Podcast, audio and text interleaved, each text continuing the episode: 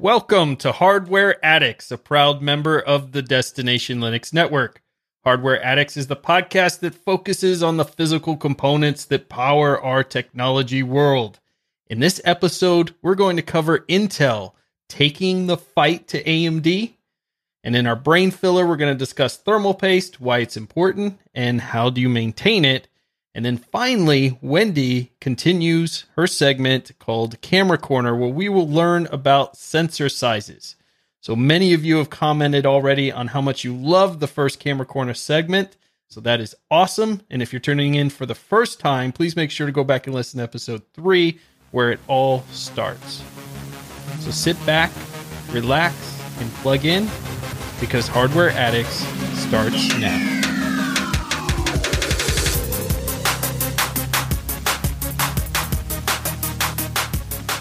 I'm Ryan, your tech guide through the universe, and with me today are my two co hosts, Wendy, our resident photographer extraordinaire and hardware enthusiast, along with Michael, the software sage and hardware padawan.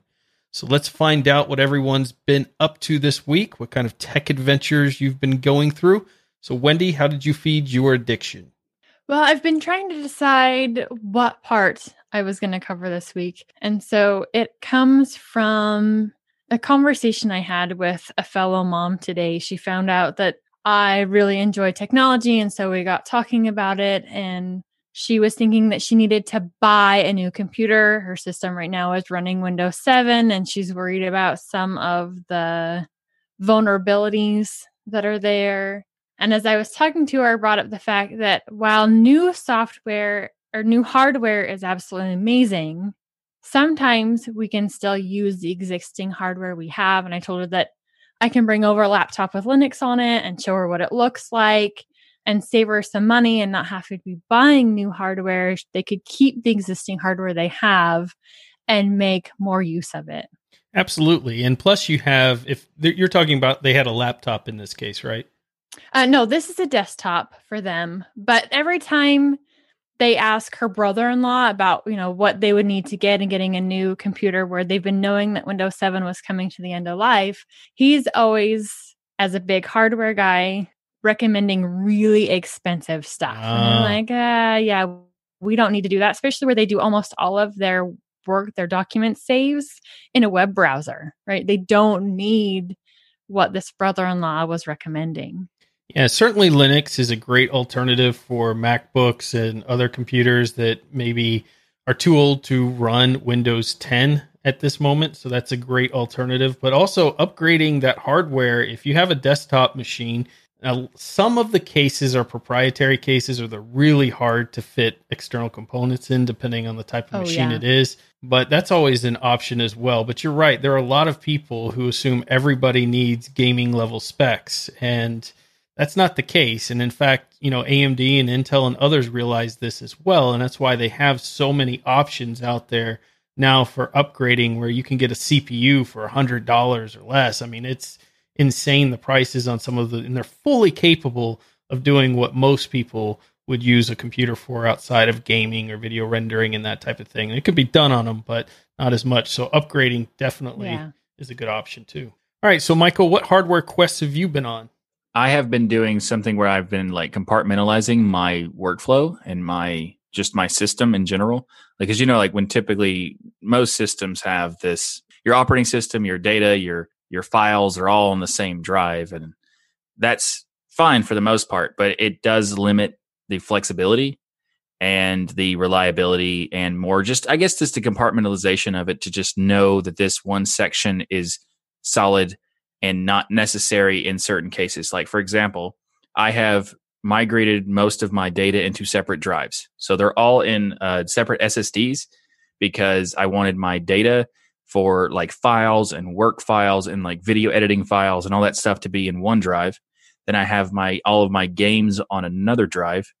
Then I put uh, my operating system on another drive, and then I have other stuff that's like miscellaneous temporary work files on a separate drive.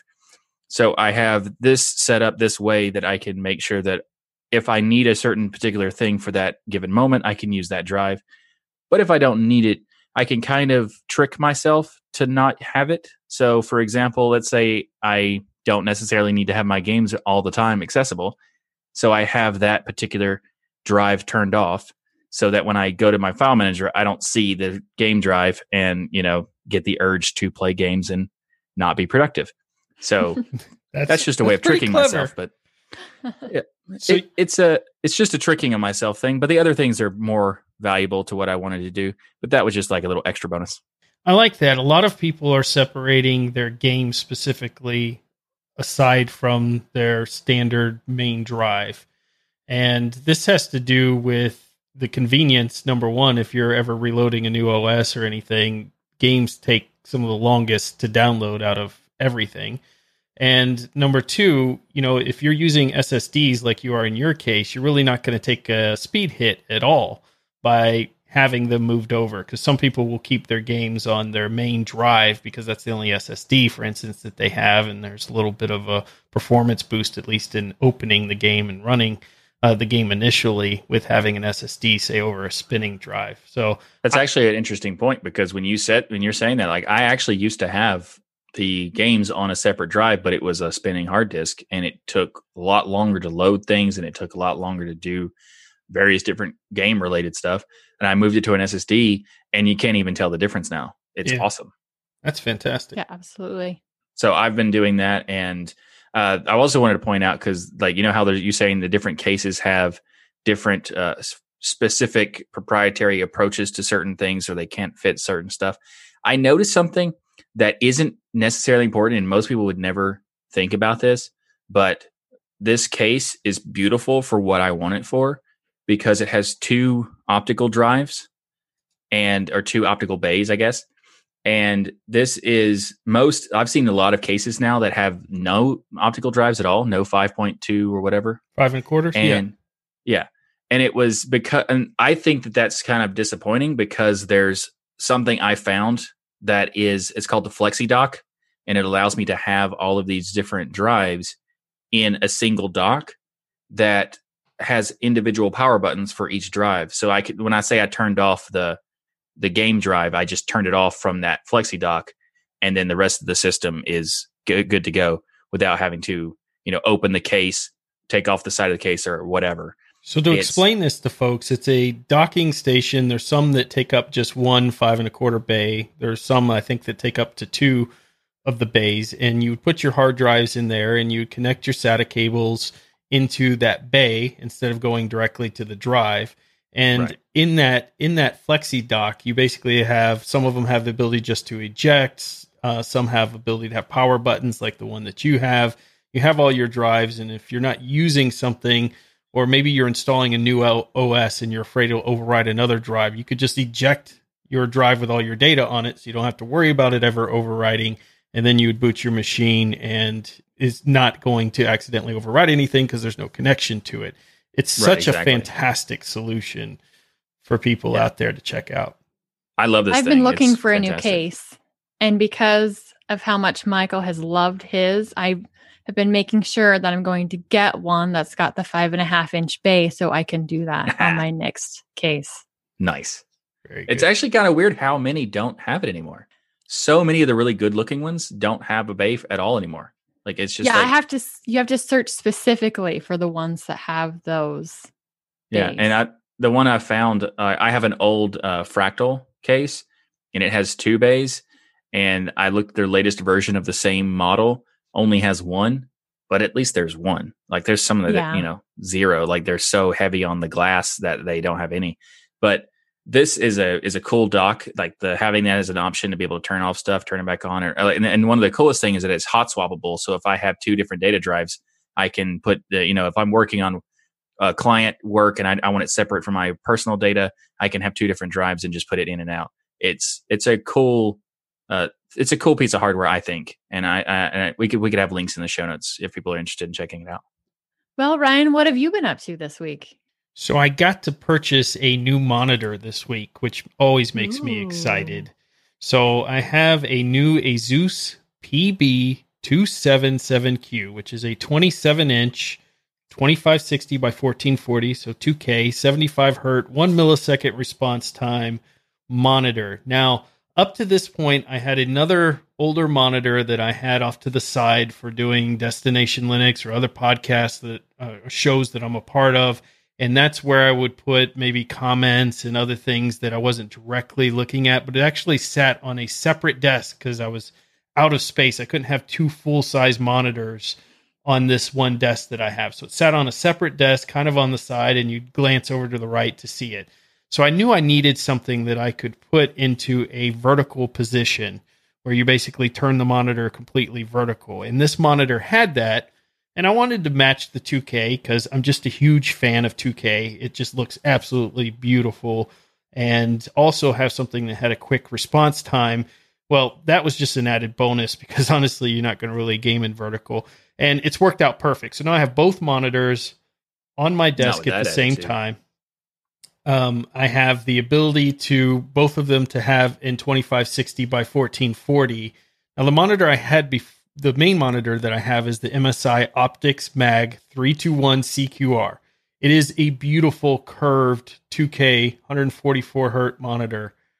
But one problem that I have now is everything is so much clearer on the vertical Asus PB277Q monitor when I move it over there, it's just so much brighter and crisp that now it kind of makes my favorite monitor up to this point look a little dull.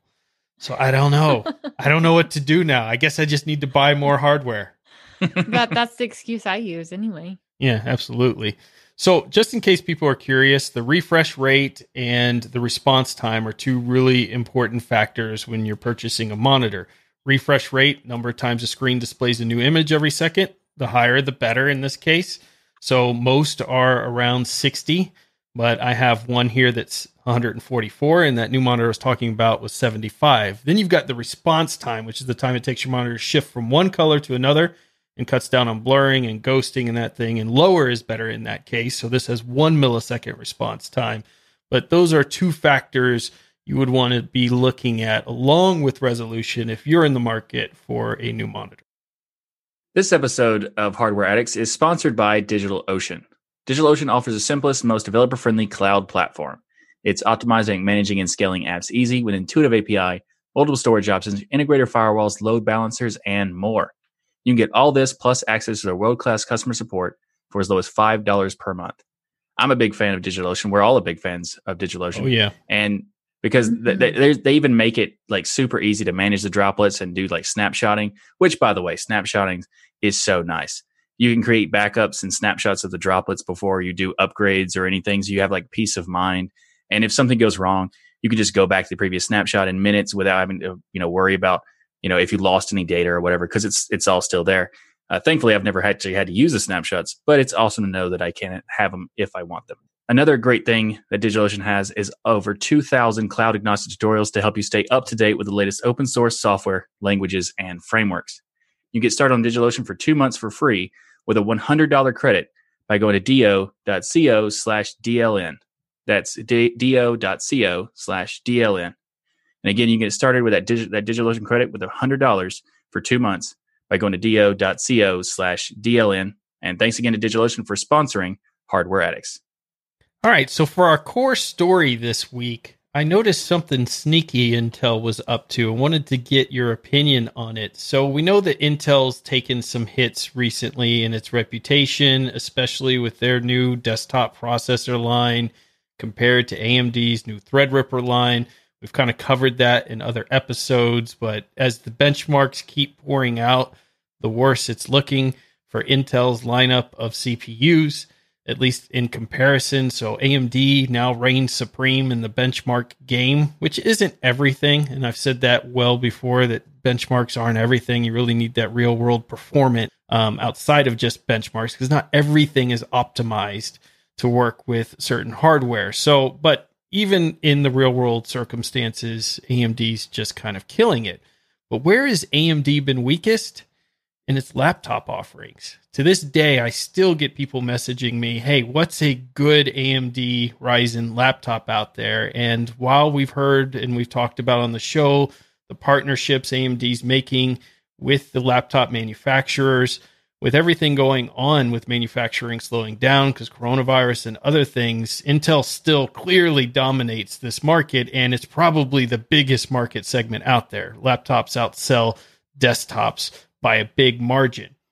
So I found it really interesting when I started seeing some news about the Intel putting a Core i9 10980HK, which is a beast, uh, into a laptop and apparently, they're also going to throw in a GeForce 2080 Super, Super, as Michael would say.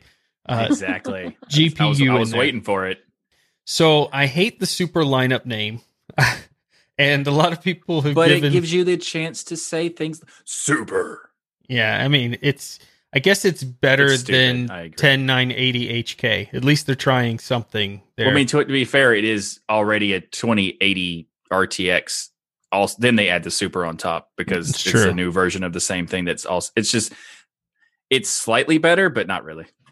So it is interesting the super lineup of GPUs making its way to mobile, and Intel's flagship 14 nanometer processor is headed there as well.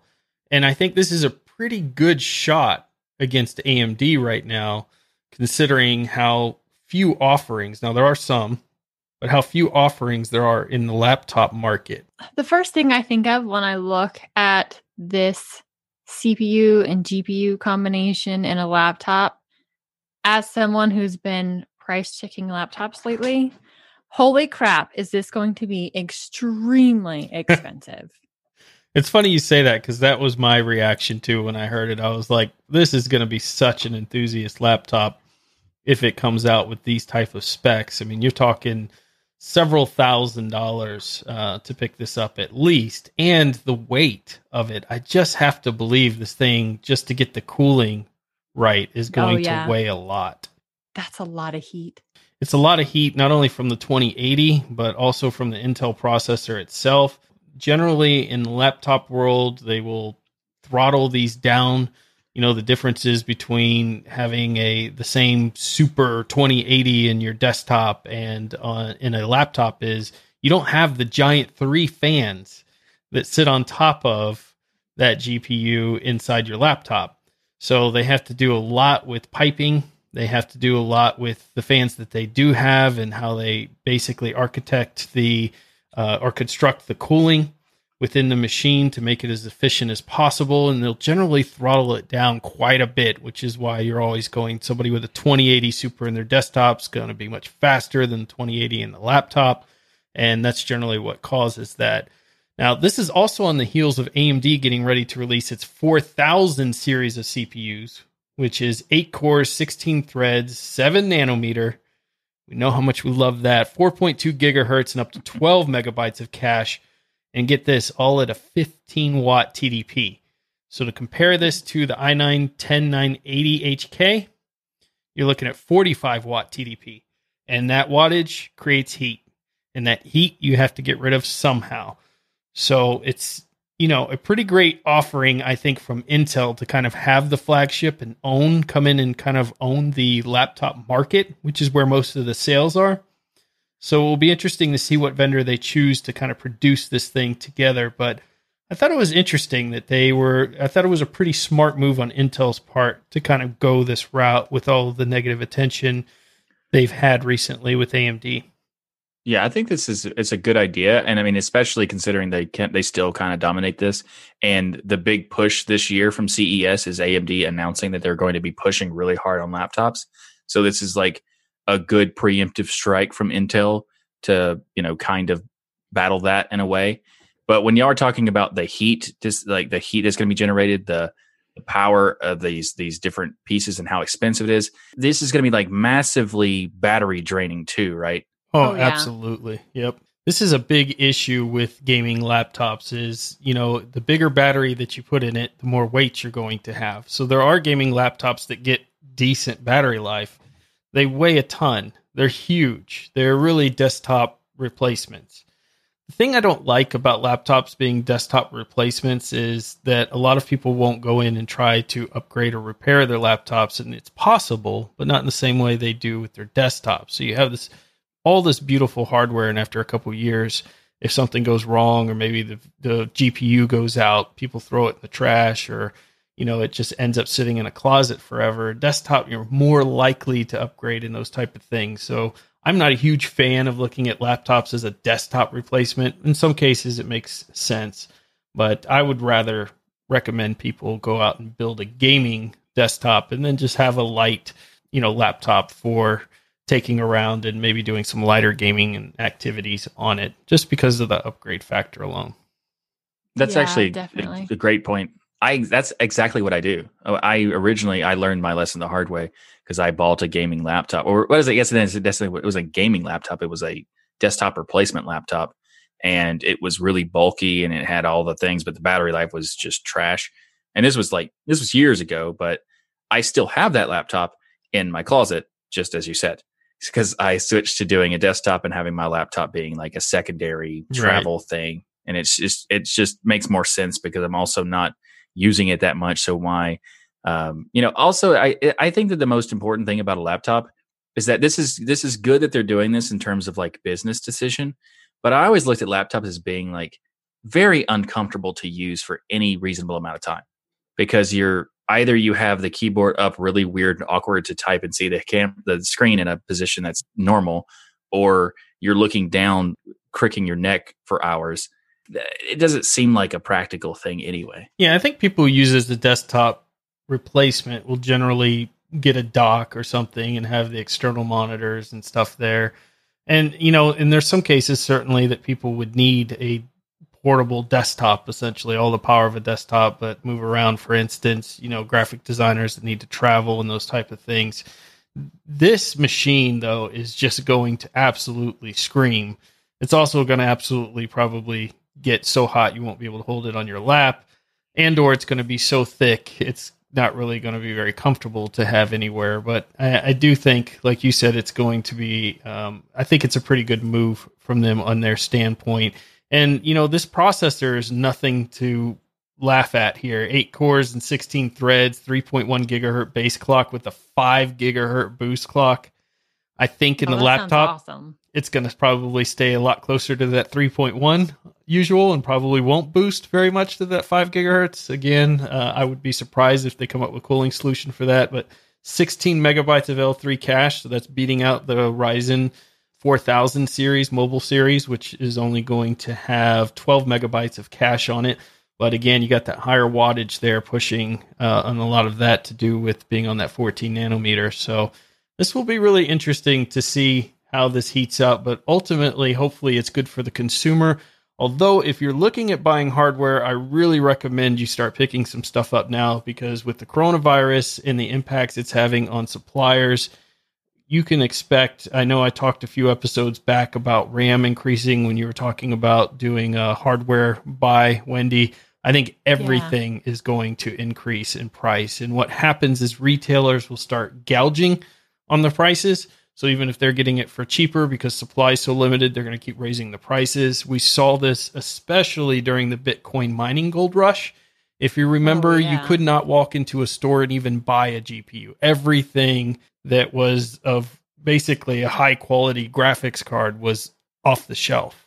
It was impossible to find, and people were paying four, five hundred dollars over retail to pick up some of these cards. And I think we could be right back into a similar situation for a while. You should have hit buy, Wendy.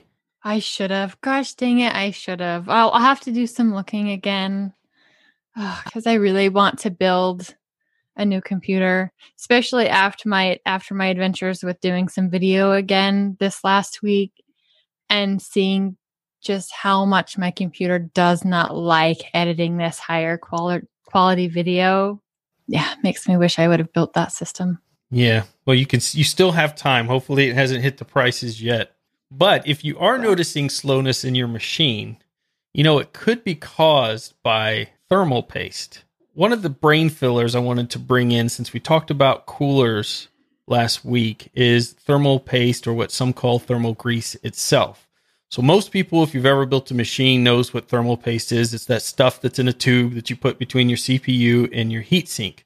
The reason it's needed is the heat spreader on top of the CPU is not perfectly flat. It's got little divots, it's got little uh, imperfections in it that you probably can't see with your naked eye because it looks all shiny, but they're there. The thermal grease fills in those gaps, helps make sure the heat is transferred away perfectly.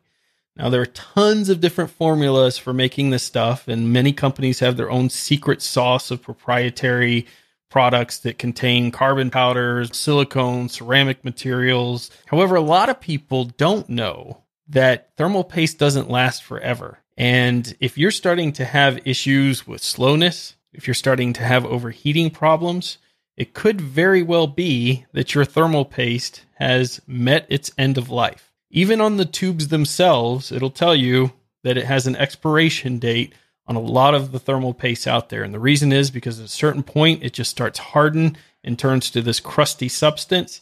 And it really doesn't do very good at dissipating that heat anymore. So if you're technically competent, replacing your thermal paste is no big deal at all. Personally, I love Noctua. Again, just like the fans, they also make a kit that has their fantastic thermal paste and some wipes in it.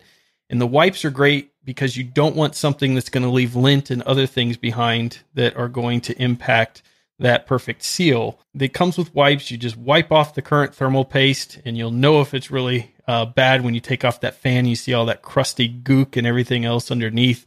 I've put pictures of some of the ones I've done replacement in in my Telegram group.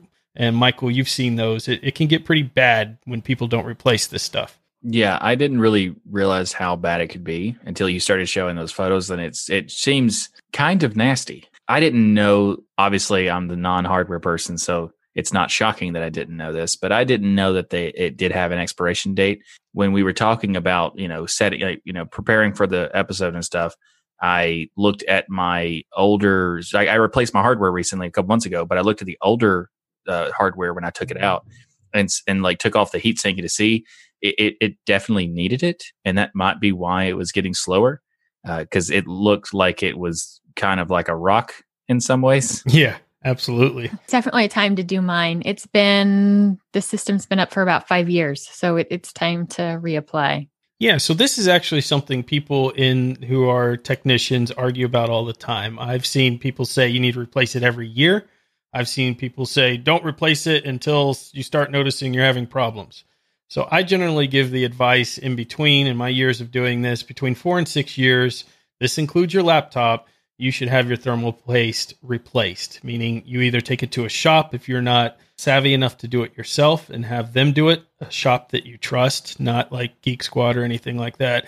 And or do it yourself. And like I said, if you get Noctua NTH2 is the thermal paste I love to use right now. There are other brands that people will swear by are better and all this, but uh, you do get what you pay for in thermal paste. That is one area where they're correct. While people can argue about which one they like to use the most, if you buy really cheap thermal paste, you're going to maybe have more problems than dealing with just that crusty stuff.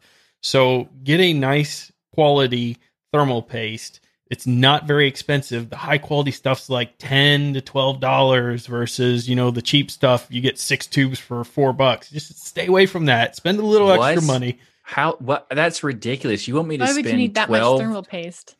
yeah, but exactly. But I'm going to spend twelve dollars every four to six years. That's just too much. It's insane to protect your thousands of dollars worth of components. exactly. So this is the one time not to be cheap do not want to use paper towels or anything else. If you're not going to get the wipes like I recommend, use like a coffee filter or something that's not going to leave lint behind. I also see so many videos on YouTube where people are getting the extra pieces of thermal paste off using a Q-tip. Q-tips leave stuff behind all the time. It gets caught on a little snag in the corner and they're leaving pieces of Q-tip all in their thermal paste. It's a disaster. These are well respected channels I see doing this. Do not use Q tips. Use those wipes, something that's not going to leave lint behind, and you'll be good.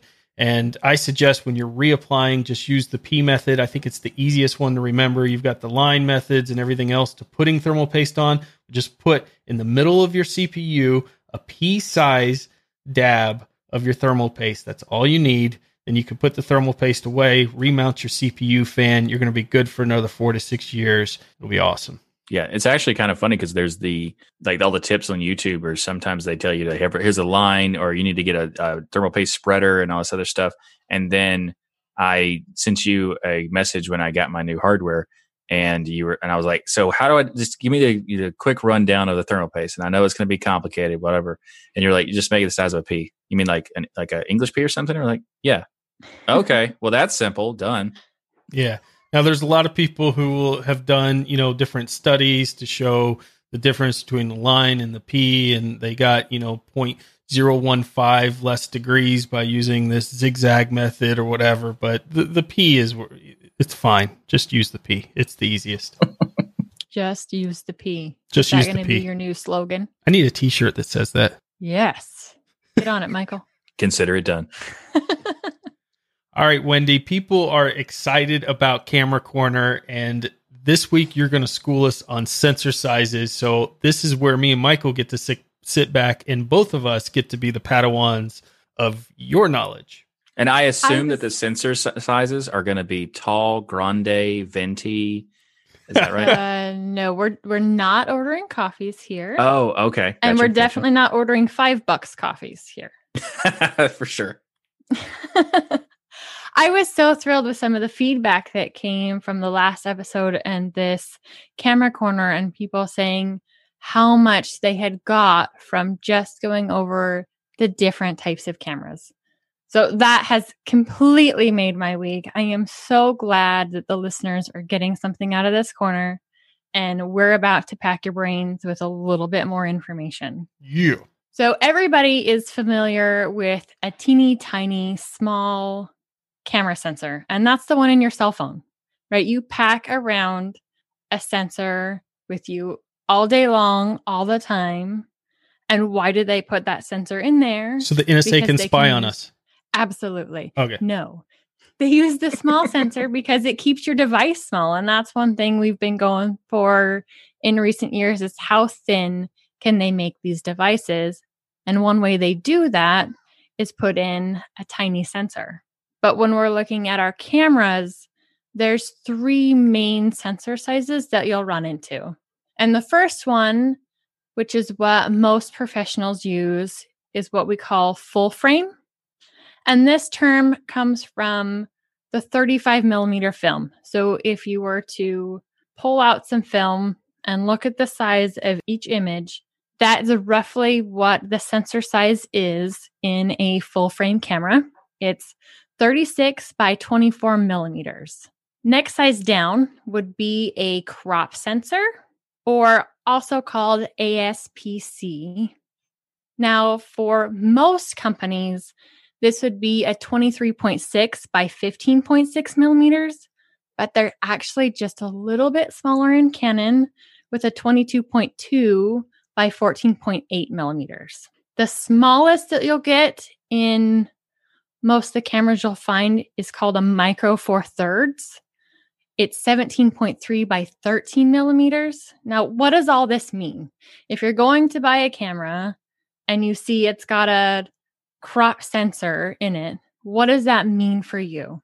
Well, the larger the sensor, the more light you're letting in to hit that sensor. You have to have a lens that's bigger in order to cover that sensor. So, in order to see everything on that lens, we day to day, our normal view would be considered a 55 millimeter lens on a full frame sensor. So when In I look order- at some of the advertising, say for the new iPhone 11 Pro Max, which was supposed to have this professional quality camera inside of a iPhone, and I was looking at the specs just now, and it showed 26 millimeter sensor, but then it says the word equivalent, which I think is really interesting. So there is this something that helps with letting when you say letting light in, is this something that helps with low light shots that you're taking? And some of that really depends on the lens you're using and it depends on the technology of the sensor. So we can take a sensor from 10 years ago and compare it to the sensor of today, even though they'll have the exact same megapixels, because of the increases in technology, you will actually get more detail from the newer sensor, even though megapixels are the same. Interesting. And field of view is, is definitely different when you're looking at different sensors. I mean, most people are like, what does that mean? Well, you know, if you use an ultra wide lens, you're going to see a lot. Sometimes you get a lot of distorted effects. And the lenses you buy will differ for what sensor you have. So if you want your normal field of view on a crop sensor, that's what the middle ground or entry levels for a lot of DSLRs are are this crop frame sensor and you're going to want to see something that is in your normal field of view as you're just looking at the mountains or you're looking at your kids you're going to want a 35 millimeter lens. But if you go to get a full frame sensor on your camera you're going to want a 50 millimeter lens. So some of those choices vary on what that sensor is going to see based on your lens. So, is this a situation where camera companies try to maybe take advantage of people who don't know about sensor sizes and get them to, hey, all the specs look just like that, you know, Canon I saw, and uh, I'm going to pick this up, but they're really putting cheap sensors in? You're going to have a cheaper camera overall if you have a cheap sensor and there's a lot of places that that look at different cameras and show you what images look like when they're finished. You have to be careful with some of those websites though, because the lens you put on it affects your finished image. So your sensor isn't everything. The lens you put on top of that sensor makes a huge difference as to what your picture will look like. So if you can only afford a camera with a smaller sensor, don't worry about it. Spend the extra money and get better lenses because overall, you're going to have better image as a result. Higher quality glass always trumps the larger sensor. Nice. Good to know. Like you said, for the DSLRs, the crop sensor is like the standard kind of thing. Is there, the mirrorless have the same kind of standard? Yeah. Yeah. You can get anything from a micro four thirds to a full frame in any of the mirrorless cameras. Okay. Just as you would in even the point and shoot, that extremely high priced point and shoot that I talked about last week. Michael's still that shocked has about a- that. Still shocked. I've mentioned that multiple times throughout the week. That one has a full frame sensor and it has a very large sensor. Okay. That, I guess that explains why it's $5,000. Yeah, that definitely Sure. overall increases Sure. the price because you're putting more money into the part that is capturing all of the data. Other thing that we oh. need to just kind of touch on is dynamic range. And dynamic range is how much detail you're getting in some of those shadows and bright areas. So, larger pixels. So, if you have a full frame that's 26 megapixels and a crop sensor that's 26 megapixels, the pixel size is going to be larger on that full frame. It has ability to let more light hit each one of those sensors. And as long as that sensor, like newer ones do, supports a wider range, it is going to give you more details in those shadow areas. So that's one thing to note. If you're looking at older cameras, the sensor quality is not going to be as good. So it may not support as much dynamic range for the same amount of megapixels as a newer camera will. Nice. So if I'm going shopping and I want to pick up a decent camera, what kind of what size sensor would I be looking for on the box? I'd say for most people, a crop sensor is absolutely fantastic.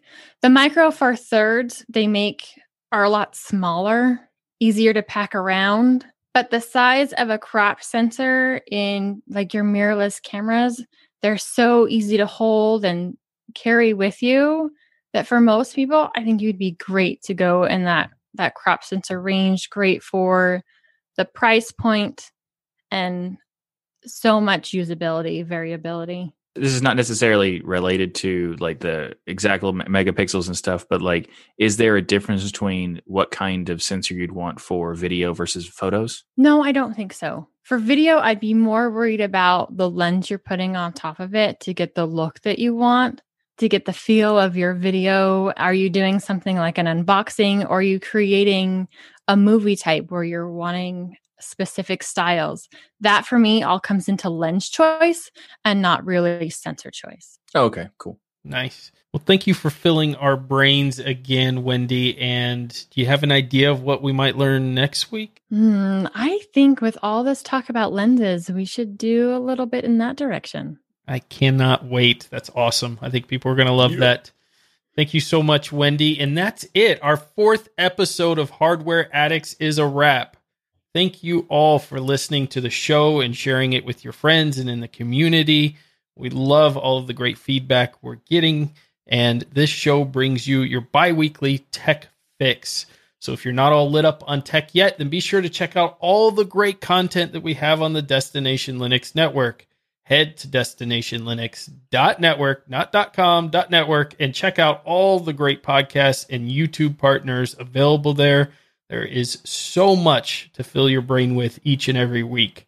Remember, there's no such thing as too much hardware. Learn, build, innovate, and grow. I hope you enjoyed this super sensor sensory. Pers- I don't know. That's a weird way of saying it. No, it was perfect. Totally flowed. Loved it.